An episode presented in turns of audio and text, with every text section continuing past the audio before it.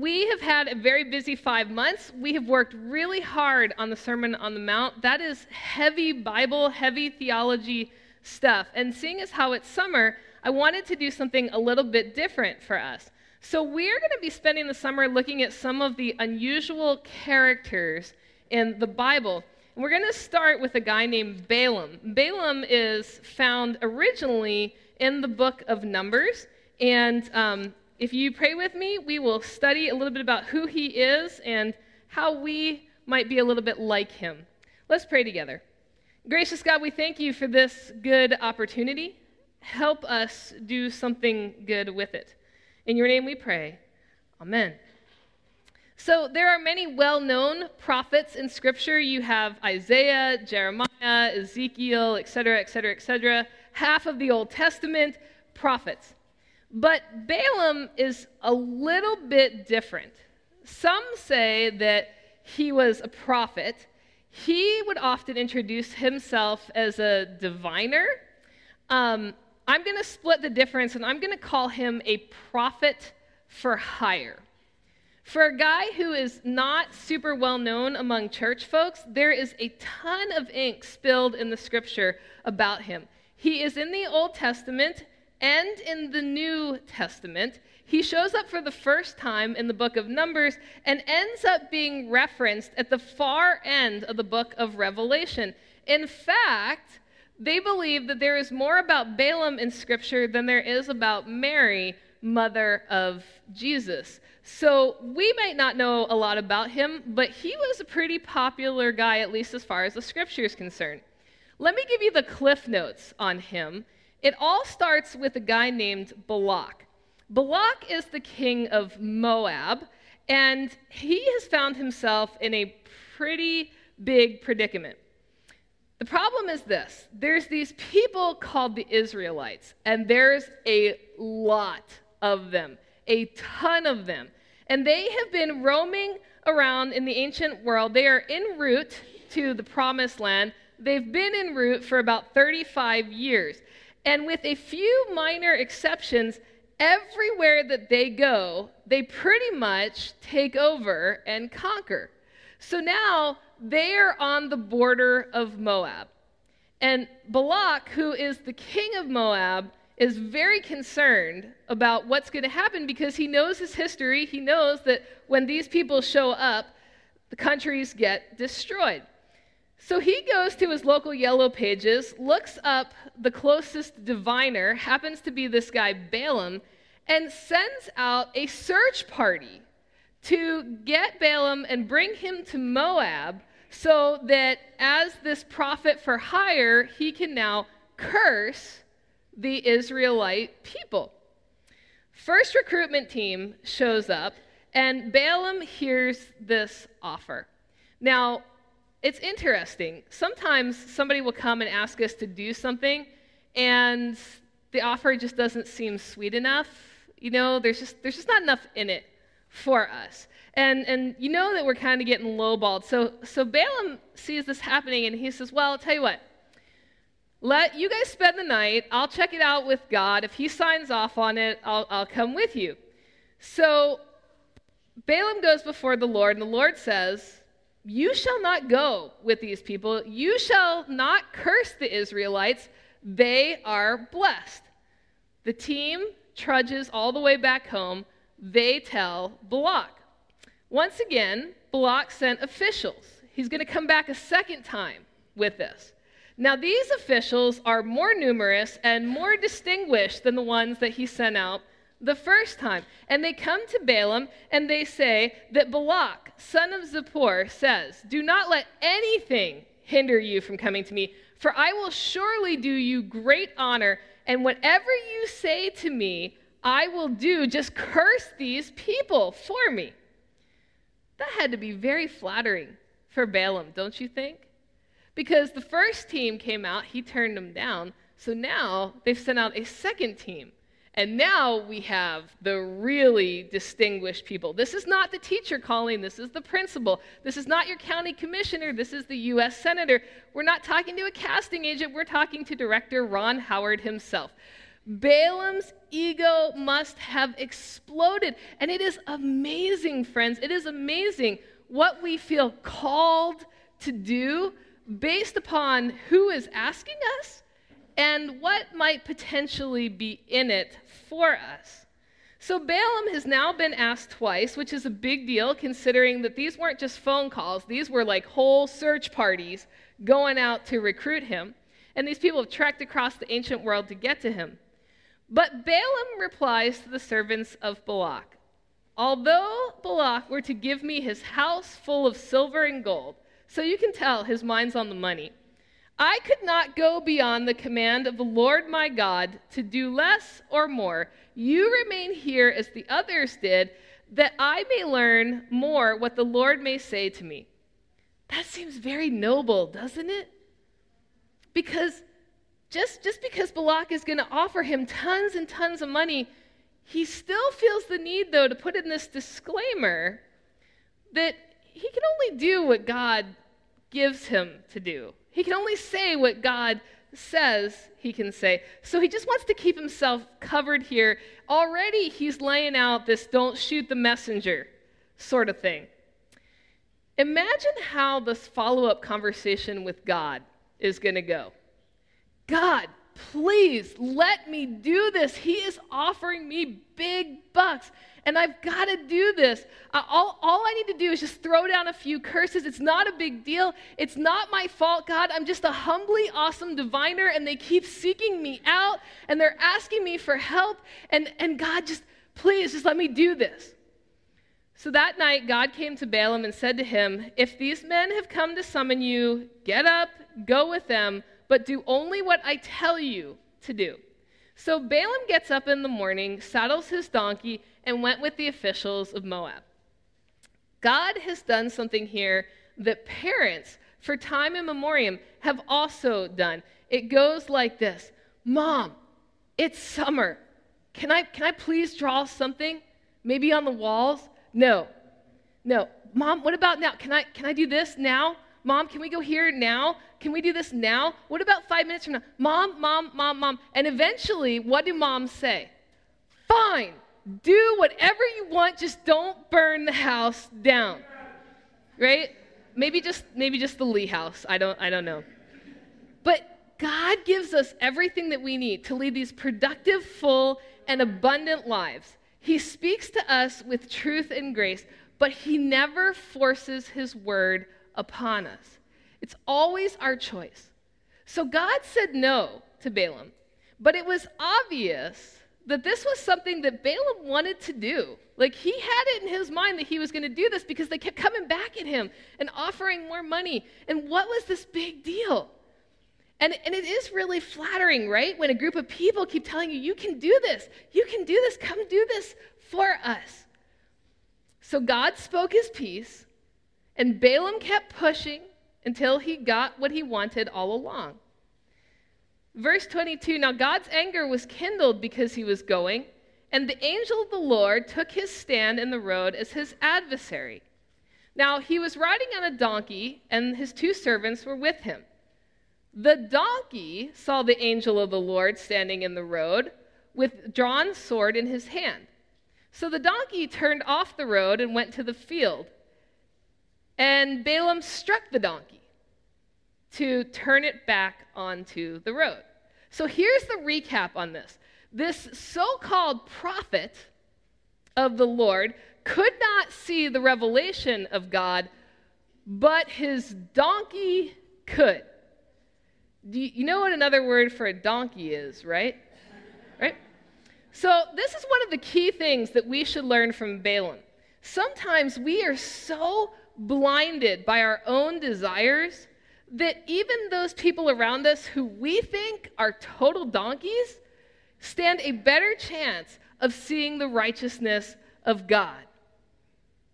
So, what does that make us then sometimes? The angel of the Lord, again, stands in a narrow path between the vineyards with a wall on either side. And when the donkey saw the angel of the Lord, it scraped against the wall and scraped Balaam's foot against the wall, so he struck it again. Then the angel of the Lord went ahead, stood in a narrow place where there was no way to turn either to the right or the left. When the donkey saw the angel of the Lord, it lay down under Balaam, and Balaam's anger was kindled, and he struck the donkey with his staff. Now you get this, right? Because donkeys are supposed to be the stubborn ones. But Balaam cannot take a hint here. He's not figuring out that this is not a good idea, that God is not standing with him on this. But there's also something else going on here. What do all of us do with those voices that we don't want to hear? When somebody says to us, you know, I don't, I don't think that's a good idea, maybe you should go in a different direction. When we get it into our minds that we're going to do something and we're so determined to do it, we just ignore we just ignore every voice that we don't want to hear. We beat them out of our lives. When we don't want to hear that racism exists, we just, we just pretend that we don't hear someone say something derogatory to another person. When we don't want to hear that children are being abused, we just change the channel on the news. We put blinders on and plugs in our ears to those who warn us about bad choices that, that maybe we don't even know how bad they, that, that they are, but we're going to do them anyway. When we get so determined that we are going to do something, we just tune out everybody around us that we don't want to hear. Well, Balaam knew that he wasn't doing something that was going to glorify God, but it was going to make him a lot of money. And maybe, maybe he's negotiating. Maybe he thought to himself, well, okay, look, I'll just do this, and once I get some money, I'll give a little bit to God. If only this stupid donkey would get up and get moving. But what happens next catches Balaam off guard. Then the Lord opened the mouth of the donkey, and it said to Balaam, What have I done to you that you have struck me these three times? And Balaam says to the donkey, Because you made a fool of me. I wish I had a sword in my hand. I will kill you right now. Okay, stop for a second and understand that we now have a grown man having a conversation with a donkey, right? Did you catch that part? But he doesn't even stop. It doesn't, it doesn't faze him. You don't hear him say, wait, wait, you're talking to me? You're a talking donkey? Are we in Shrek? Is that what's going on? No, no. Balaam is so dead set on what he is going to do that all he can think about is himself. And so when the donkey asks this question, What do I do? What did I do to you? Balaam's response is, You embarrassed me. You are the one who embarrassed me. You caused this problem. It is amazing, friends, how capable we are of taking our own sin and making it somebody else's fault and problem. The shooter in, in one of these recent school shootings targeted a girl who turned him down. And the news report was that she embarrassed him, so that makes it okay. Right? Now, most of us are not going to have these extreme examples, but think of things that you do on a daily basis for which you blame others. Well, officer, I realize I was going 30 miles over the speed limit, but wasn't my fault. I was just going with the flow of traffic, right? No, I, I didn't tip the barista, but neither did the guy in front of me. It's not, it's not my problem, it's somebody else's problem. Or my favorite one, oh, well, yeah, I mean, I was talking about Mrs. Smith, but so were all the other ladies in the group. We're very, very quick to make our sin somebody else's fault.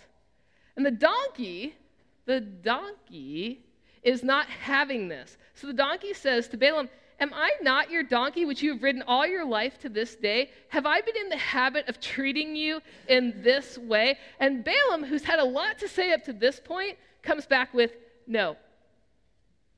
No.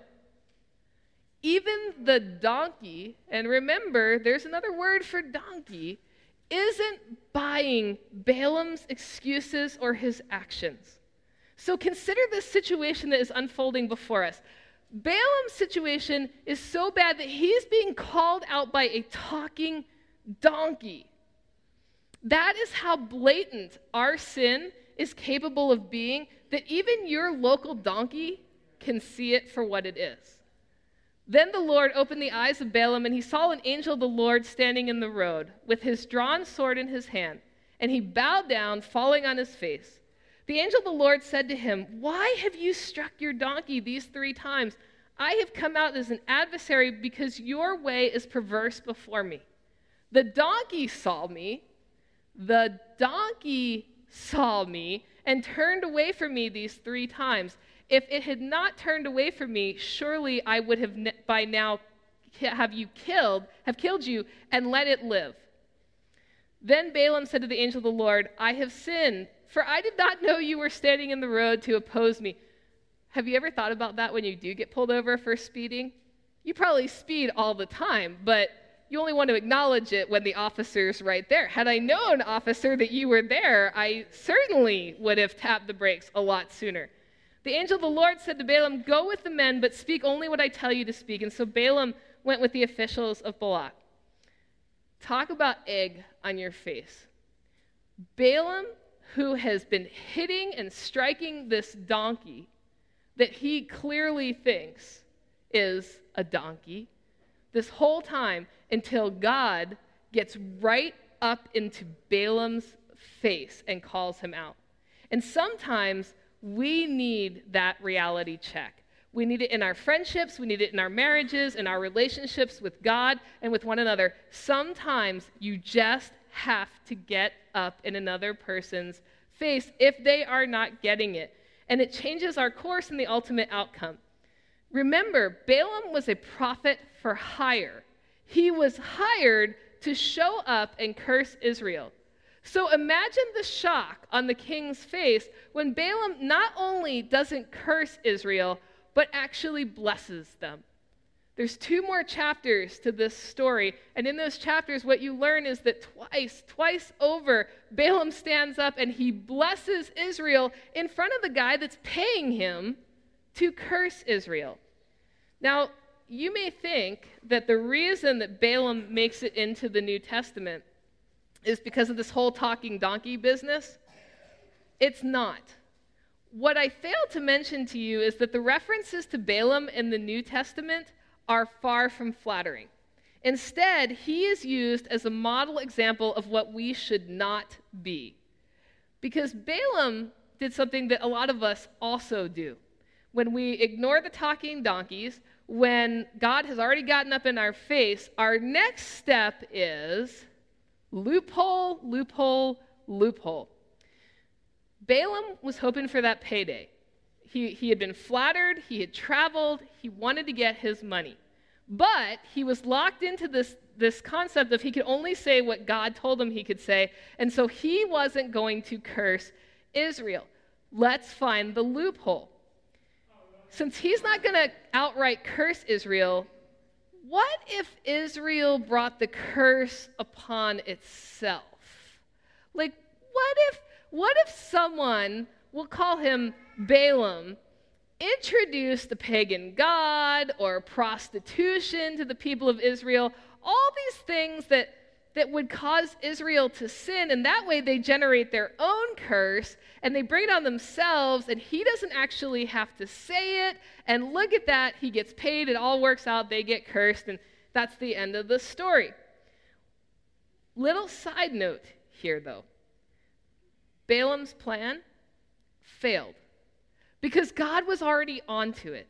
And God had already forgiven Israel and had already let them suffer the consequences of their sins. So, long story short, Moab still goes down, the Israelites still make it to the promised land. And Balaam, well, Balaam likely rode off into the sunset of shame and embarrassment on the back of a talking donkey. So I guess that's what happens to us when we refuse to listen to God, when we ignore those around us who seek to keep us accountable, and we also try to wiggle our way through the loopholes of life. Let's pray together. Holy God, sometimes we listen to scripture and we think, wow, talking donkey. But the amazing thing is that sometimes it takes a talking donkey to get our attention to correct our course, to draw us closer to you, to hold us accountable for those things that do not bring glory and honor to you. And so we pray, Lord, that as we listen to this story this morning, as we study your word, that you would help us to see the important role that talking donkeys have in our life. Be with us now as we share in the bread and the cup, as your people are fed and equipped for work and ministry in the week ahead. In your name we pray. Amen.